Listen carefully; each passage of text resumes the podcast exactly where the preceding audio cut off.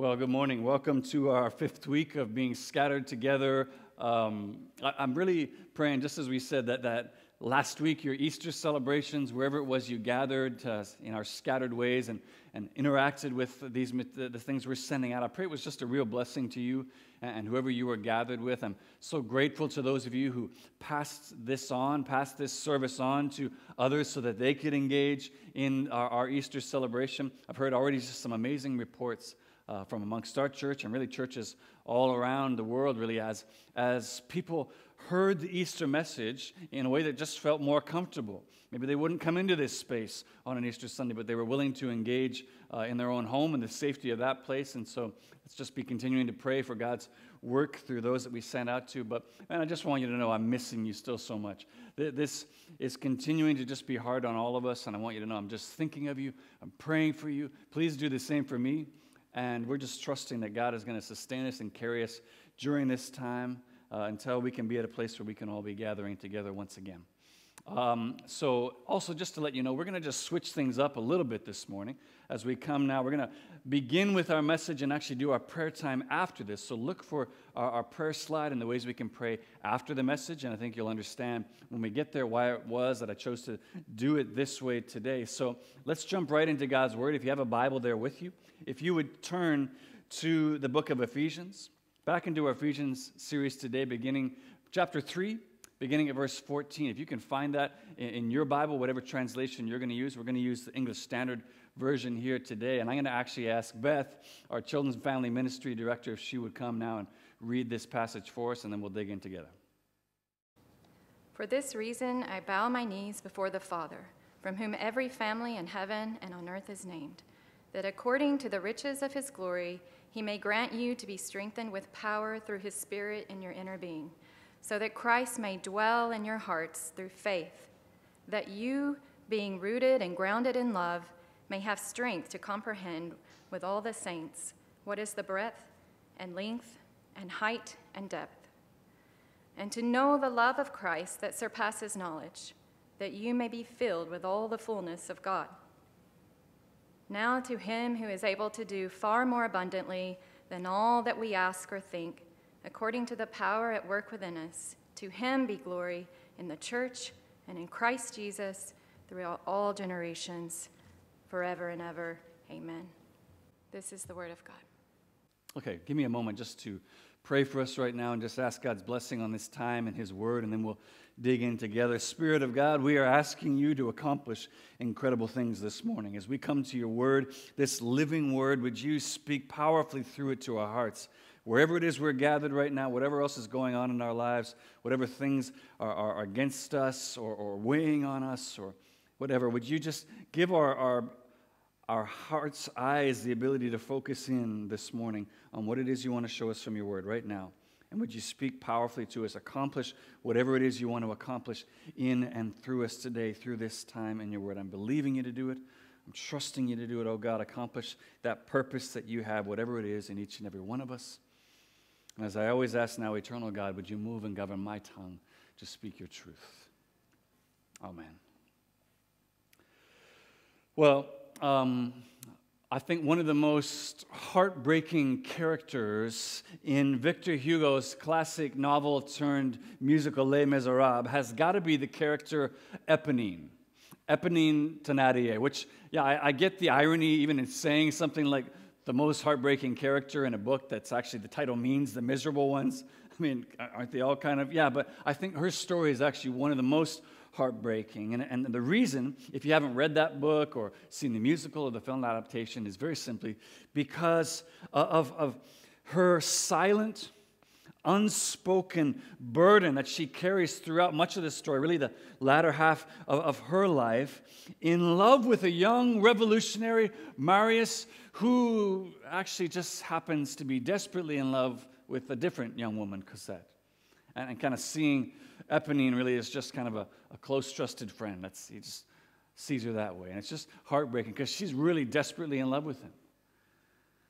Or although it's not at all those same circumstances, I've shared with most of you a number of times over the years about my, my own relationship with my wife in those early days. We talked about, you know, how it was. We ended up meeting and getting together. But one aspect of our relationship there that early on that I don't focus on quite as much when I tell it is the amount of time that it took once we'd met in order for our heart's purposes to align, which is really just a nice poetic way of saying that when, when I met my wife, I fell for her hard right away. And, and you know, it just, just took a little bit, a little bit more time for her to realize that she felt the same way about me.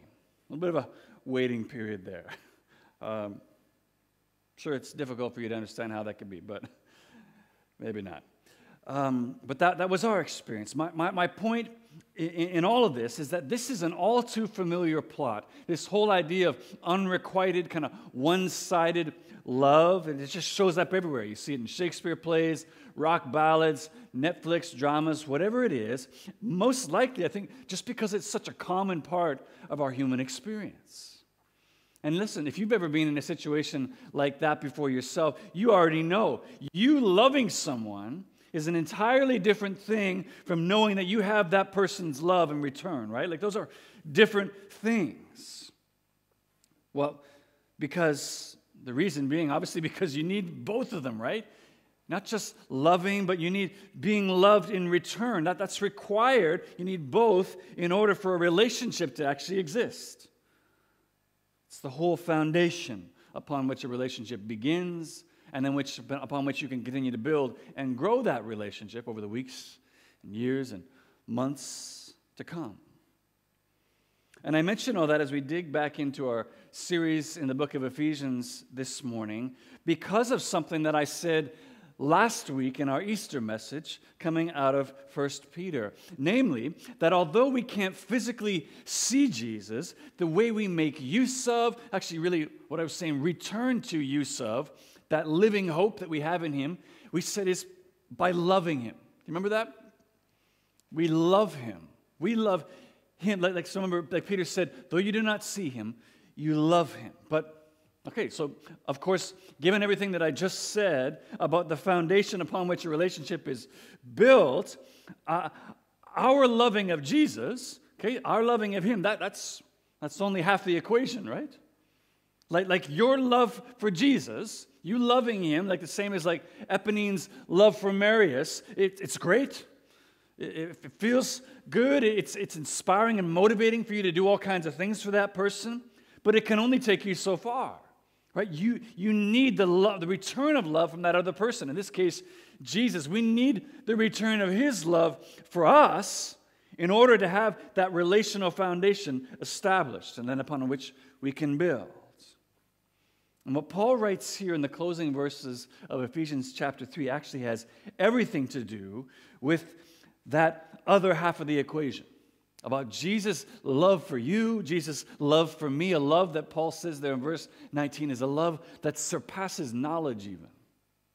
That's the kind of love that he has for us. Now, no, listen, none of that is to suggest, particularly given the stories that I mentioned as we began, none of that is to suggest that, that we are the loving initiators of this reconciled relationship with God and that God just eventually kind of came to, to share in this love with him, uh, with us over time. No, that's not what I'm saying. In fact, the Bible is very clear that God alone is the initiator of this relationship that we have through his Son. Going so far as to tell us in places like 1 John 4, this is love, not that we loved God, but that he loved us and sent his Son as an atoning sacrifice for our sins, or as Paul himself says in Romans 5 8 but God shows his love for us in that while we were still sinners, that is, while we were doing anything but loving him, Christ died for us. And, and, and, and that's really the whole point of what we just spent all of last Easter weekend celebrating, right? That God has undeniably demonstrated his love for any, every one of us and for all time through the death and resurrection of Jesus, making a reconciled relationship with God for every single one of us possible. But if that's the case, like, like if, if he's already done that, I suppose the question could legitimately be asked well, then what more is there really to say about it? Like, we, we, we know it, right? What more can you say? Why is Paul so concerned here in this passage and in this prayer of his that we know anything more about the love of God than when, it's already being demonstrated so conclusively in our redemption through his blood. It's a great question. Well, I think the reason what Paul writes here is still so important, even for us today, is not simply because of it's just like a balancing out of the equation, providing evidence of the fact that a foundation of our relationship with Jesus truly has been laid. But listen, because of what his prayer reveals to us about the nature of that relationship that God initiated with us, what it reveals about the greatness of his power, and what his prayer reveals to us about one of the key roles of the Holy Spirit in the life of the believer. His prayer shows us all those things the, the, nature of our relationship with God, the greatness of his power, and one of the key roles of the Holy Spirit in the life of the believer. So, if you still have your Bible there with you or a Bible app, would you open it up again to this passage? Would you follow along with me now as Paul reveals to us God's desire that we might be more and more rooted and grounded in his love. Okay, so let's look first of all at the nature of our relationship with God. The nature of our relationship with God. Now, as I mentioned two weeks ago, if you look at our passage in verse 14, it begins with the exact same words here in this verse that Paul began the whole chapter with back in verse 1. For this reason, he says, which means that, and remember, because we said he went off on this little kind of rabbit trail, and it was really important, the stuff he said, but he starts in verse 1 for this reason, and then he goes off on this long rabbit trail about, about his ministry to, to Gentiles and all that. But now he comes back to it here in verse 14. But what that means, though, is that we're not going to find the reason, whatever reason Paul had for this humble, grateful prayer to God the Father, it's not found in the verses preceding verse 14. It's going to be found in the verses preceding verse 1, where he first started the prayer. And I think actually it's found particularly in verses 13 to 22 of chapter 2. Look there if you have a Bible with you. Now, if you haven't been with us up until now, you've just forgotten. What Paul has been demonstrating and explaining this whole time through the letter is this incredible mystery of God's will revealed in the fullness of time to unite all things in heaven and on earth together in Christ. You see that in chapter 1 and verse 10. And after describing the immeasurable greatness of his power, as well as the immeasurable riches of his grace, in order to bring about his will, Paul describes one of the key evidences of his will actually being carried out in the reconciling of these warring races of Jews and Gentiles, bringing them together, destroying, he says here in verses uh, 13 to 22, destroying the dividing wall of hostility between them, creating an entirely new humanity through Jesus' death and resurrection, which we now know is the church. It's this, what he describes as the household of God this building uh, of living stones upon which Jesus is the cornerstone and in which his spirit dwells as, as this living temple. That, that's, that's what's being created. And the point is, as Paul reflects again on that incredible, incredible evidence, like, God, you're really doing this. You really are bringing about this will to bring all things together in Christ. It drives him now to bow down in this grateful prayer that we have recorded here in this passage. And this is actually the second prayer that Paul records in the book of Ephesians. But as you look more closely at, Paul's prayer here, particularly at these two requests, specific requests that he makes in his prayer, I think it reveals, first of all, much more about the nature of our reconciled relationship with God. That is, what our relationship with God is supposed to look like. And what those two requests are, if you look at verses 16 through 19, are that these newly reconciled believers might be given strength by God's Spirit to do two things that they might that, that Christ might dwell in their hearts through faith, and that they would be filled with all the fullness of God. Those are the two main requests. That Christ might dwell in their hearts through faith, and that they be filled with all the fullness of God. Now, yeah, right off the bat, I'm sure the question going through many of your minds has got to be like, wait, wait a minute. Isn't, isn't Paul writing to Christians here? Okay, well, then why, why then is he praying that Christ would dwell in their hearts? It, isn't he already doing that? And the answer is yes. Yes, Paul is writing to Christians in whom Jesus already dwells by faith, which means that, that should give us a clue then. It means Paul has something else in mind in writing that. Do you see? He's got something else in mind. And what I believe that is, What he's actually praying for is not that Christ would dwell in their hearts by faith to begin with, like the first time, but that he would dwell in their hearts more and more as the Spirit empowers that to happen. And if you follow the, the train of Paul's thought here, his second request, that they be filled with all the fullness of God, that actually helps to make that even more clear. Because follow me here. If you, if you look back at the second half of verse 17, you see there, he says, the result of Christ dwelling in their hearts by faith is that they will be rooted and grounded in love. Interesting that he doesn't say, as Christ dwells more and more in their hearts by faith, that they'll be rooted and grounded in Him, rooted and grounded in God. He says they'll be rooted and grounded in love. Love is the descriptive term that describes the, the filling of Christ and His work uh, for us and, and in us. That's incredible. But then just but then keep reading. Keep reading. As that happens, as we are rooted and grounded in love, and, and they, these people are, are given strength to comprehend that love of God and all of its breadth and height and all of this, and Paul says it's this love that surpasses knowledge, even. He says they become increasingly filled with all the fullness of God. Wow. Now, now, there's so much that we could say about that already, but as it relates to understanding Paul's two prayer requests here, what that reveals is that although, yes, Jesus does, he, does come to dwell in our hearts by faith the moment we're saved, there is, what he's saying is there is a greater fullness, a greater fullness of relationship with him still to be had, but that can only be experienced as we come to understand the love of Christ more and more deeply. It's the same reason in the book of Philippians, Paul can say, I want to know Christ and the power of his resurrection. It's like, well, don't you know it? He's like, Yeah, but I need more of it. There's so much more to know. I need to experience it and know it more and more in my life. And that's actually what he's praying now for these believers in Ephesus. He's saying, I want them to know it more and more as well. And now, listen, now this is actually where your everyday relationships with those that you know and love can actually help you understand how this works. Because, for in the same way that you don't just build and grow into your love for your spouse up until the day that, that you're married and you stand there, okay, we're husband and wife, okay, boom, and you just cease all and any further growth and investment into that relationship. Or like, okay, marriage, check, done. No, like you continue to build in it. At least you better be. You, you should be doing that. In that same way, so your relationship with God that begins the moment Christ first dwells in your heart by faith is meant to be one of continual growth, continual deepening of that relationship for the remainder of your life.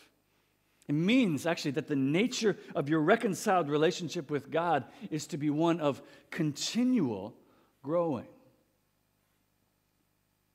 How do you do that? Well, how do you continue to build and grow your earthly relationships? What do you do there? You, you spend regular time together. That's, isn't that how you build a relationship when you're, you're in love with someone? You, you spend regular time together. You prioritize time with them over other stuff, over other things that you want to do. You, you, you talk together. You share deeply with one another. You walk through difficult experiences together. All of that. Okay, well, yeah, those are exactly the same practices by which you continue to grow in your relationship with Him and continue to comprehend the depth of His love for you more and more. The, the way we do that it's very simple practices. We, we pray to Him, we talk to Him, we, we, we hear from Him by spending time in His Word. Regularly doing this, we, we spend time with His people. We gather with His people regularly because God often speaks through His people as well. This, these are the practices that, that we do in order to continue to grow. And, and He's saying here, as we do that, as we invest, as we build on this foundation, you continue to experience the fullness of God more and more as you do so. But in light of that, the question then I think that every one of us needs to honestly ask ourselves, really, and, and, and, and really ask yourself this is, okay, but do I truly want more of the fullness of God in my life? Like, really, do, do I really want that at all? Particularly living in such fearful, uncertain times as these is, is greater depth of, of God's presence, a greater sense of His love and closeness, and the peace that results from, from having that, that greater sense of His closeness and depth. Is that something that I'm truly seeking? Because the reality is, a lot of us would say, Yeah, it is, that's what I want, but we're still not pursuing it. Not in a regular sense, anyway. And the sad reality is that a lot of us are just kind of like, okay, is my relationship with God secure? Am I saved? Okay. And we actually do kind of stop investing in it.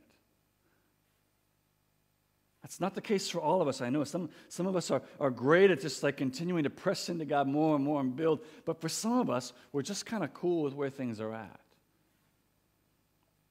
And we're not making use of just these simple means regularly by which the depth and, and fullness, greater depth and fullness of our relationship is freely made possible. We're, we're, we're just not regularly making use of these things prayer, time in God's Word, fasting uh, uh, generosity and giving, uh, time with God's people in His church. And, and listen, I know, I get it. Okay, I, I, you hear a list like that, and it sounds like some kind of legalistic to do list. So I guess I got to jump through these hoops. But listen, none of that at all has anything to do with earning God's love or acceptance. Uh, you, any more than taking your wife out on a date or spending an afternoon with your kids makes you more their spouse or their parent. Nor is this about you having to maintain these things perfectly and exactly or everything falls apart. Oh, you didn't read your Bible today? Okay, back to zero, start again. No, that, no, no, that's, that's not what this is. These are simply the means by which any of us grows in a relationship and builds on that foundation of love that is already firmly established from the moment we put in our faith in Jesus. If we want to build into it, if we truly desire that greater depth and fullness, these are the things, these are the practices of what we do to build that relationship. And maybe the point is, maybe we didn't even know that there was more. And so that's what Paul is also revealing to us here. There's so much more to know. There's so much more to depth and, and beauty and, and, and greatness and unfathomable riches in God's love. And he wants you to know it more. So think about it for yourself. Some of you, I know you, you, you're doing this great. You're, you're killing it you, you, you're regularly in God's Word, regularly in prayer, doing all this. But maybe if you're not, maybe, you maybe that's just something like you're like, okay, I know I need to do that more, but it feels overwhelming. Okay, what's one thing? What is one of those practices? Prayer, greater time, regular time in prayer. Maybe it's spending more time in God's Word. Maybe it's regular meeting with people, obviously, right now in a distance way. What, what are those ways that you can engage in? One of those ways, and you can commit to beginning this week they're going to say, This week I, am going to start and make this my regular practice in the weeks to come. Because listen, the promise of God's word here to every single one of us is that as we do that, as Christ dwells and his vast, immeasurable love for you dwells more and more fully in your heart as you build into that relationship with him, you will daily be filled with more and more of the fullness of God. And you're going to know the peace and the hope and the strength that's found there and found in no other place. So, what's one thing that you can begin doing this week that's going to continue to build into your relationship with God? Would you commit to doing that? Have a plan to start and then begin it this week. Begin now, and you're going to see, almost immediately, you're going to begin to see the difference that that'll make. Okay.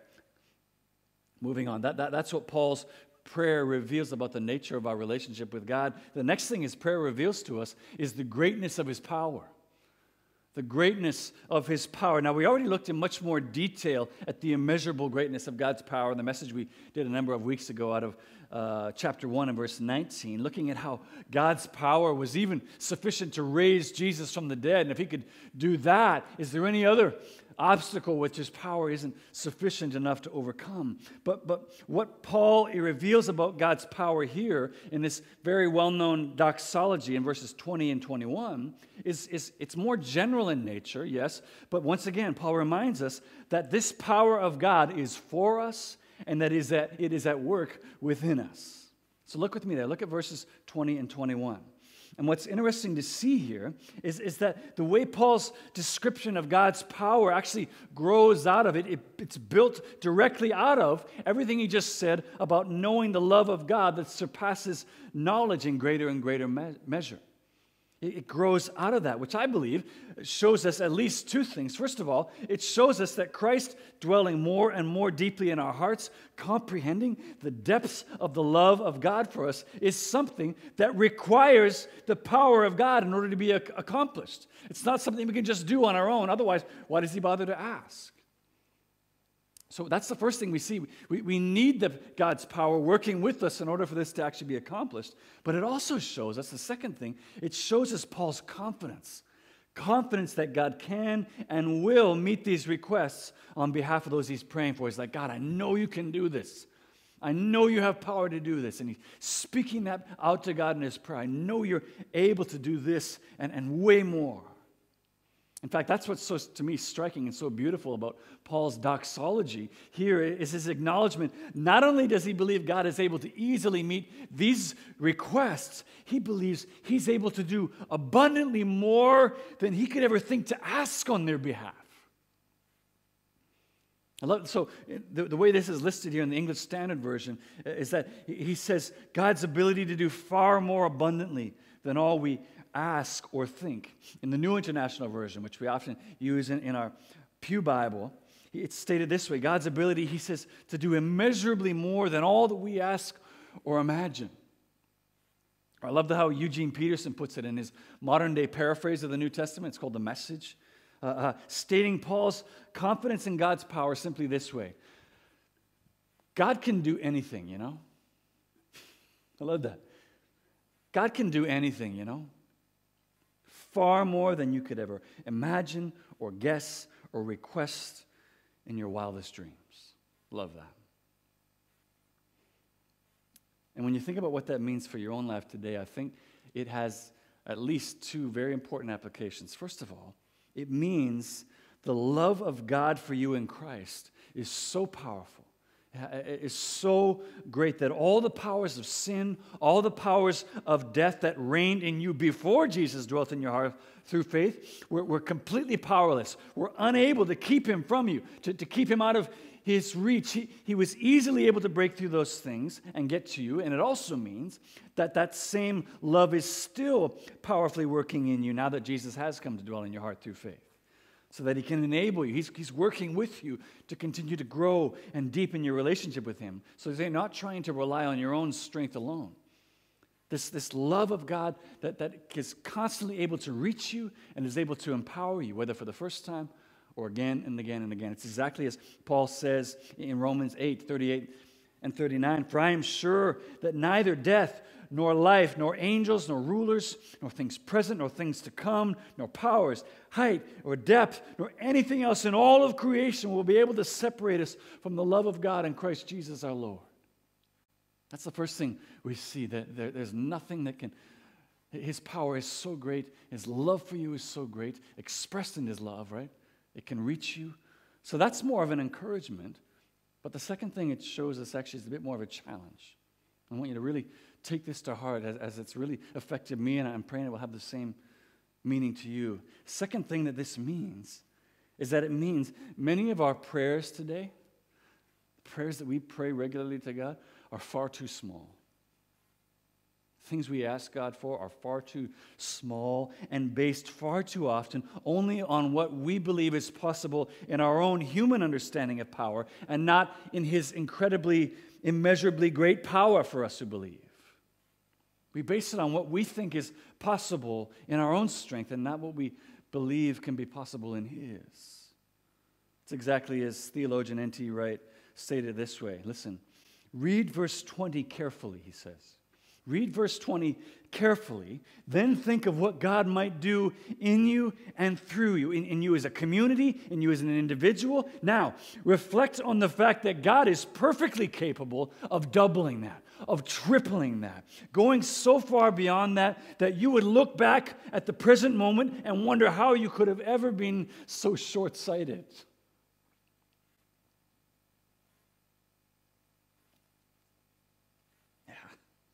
Yeah.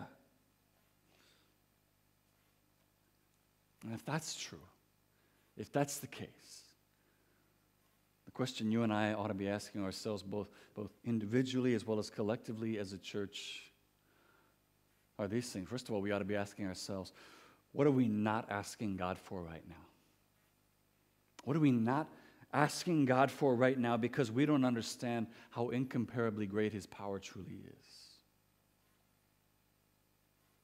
The second question is what has God already given us? What has He already given us above and beyond what we asked for that we've been unwilling to receive, that we've actually been pushing away and rejecting because we foolishly believed the best things God could give us are only what we could imagine to ask for ourselves and not the things that He knew we truly needed?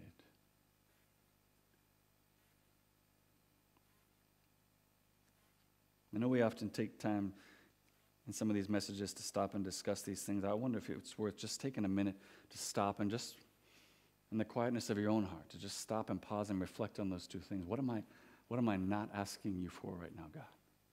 Because I don't understand how great your, your power and your love for me truly is.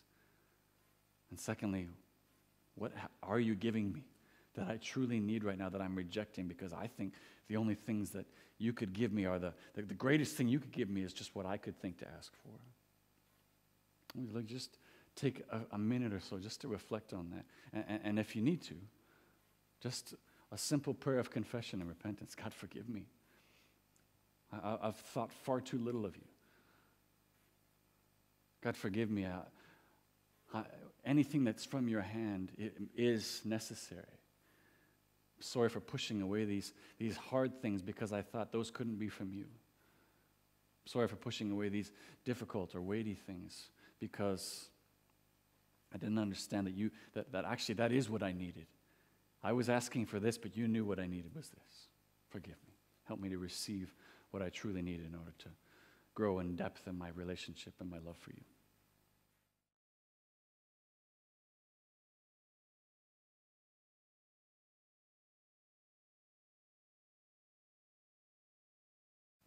Okay. So that's what Paul's prayer reveals about the nature of our relationship with God as well as the greatness of his power. The last thing we see revealed by Paul's prayer, and this will be shorter here, is just we see one of the key roles of the Holy Spirit.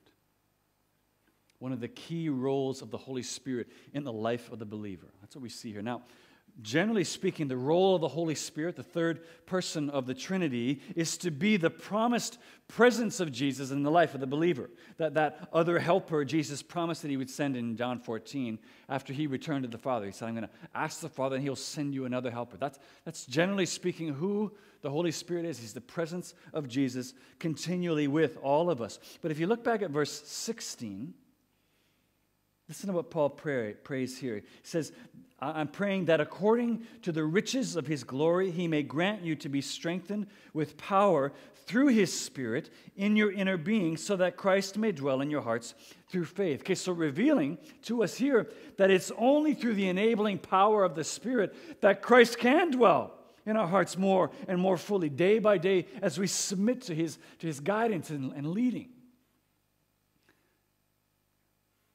In fact, if you can remember back to what Paul prayed, uh, what he said back in chapter 1 about the role of the Holy Spirit, in the first prayer back in chapter 1 and verse 17, saying this He prays, that God of our Lord Jesus Christ, the Father of glory, may give you the spirit of wisdom and revelation in the knowledge of him, having the eyes of your hearts enlightened. And then going on to say that what the Spirit is enlightening the eyes of our hearts to see is the powerful working of God through Christ on our behalf in order to bring about his will to unite all things in heaven and on earth once again to him. The spirit of, of revealing, of enlightenment that gives us this power as it relates to our relationship to Jesus. So, so you see, look at this. That means what Paul is also teaching us through his prayer is that one of the key roles of the Holy Spirit in the life of the believer is to point.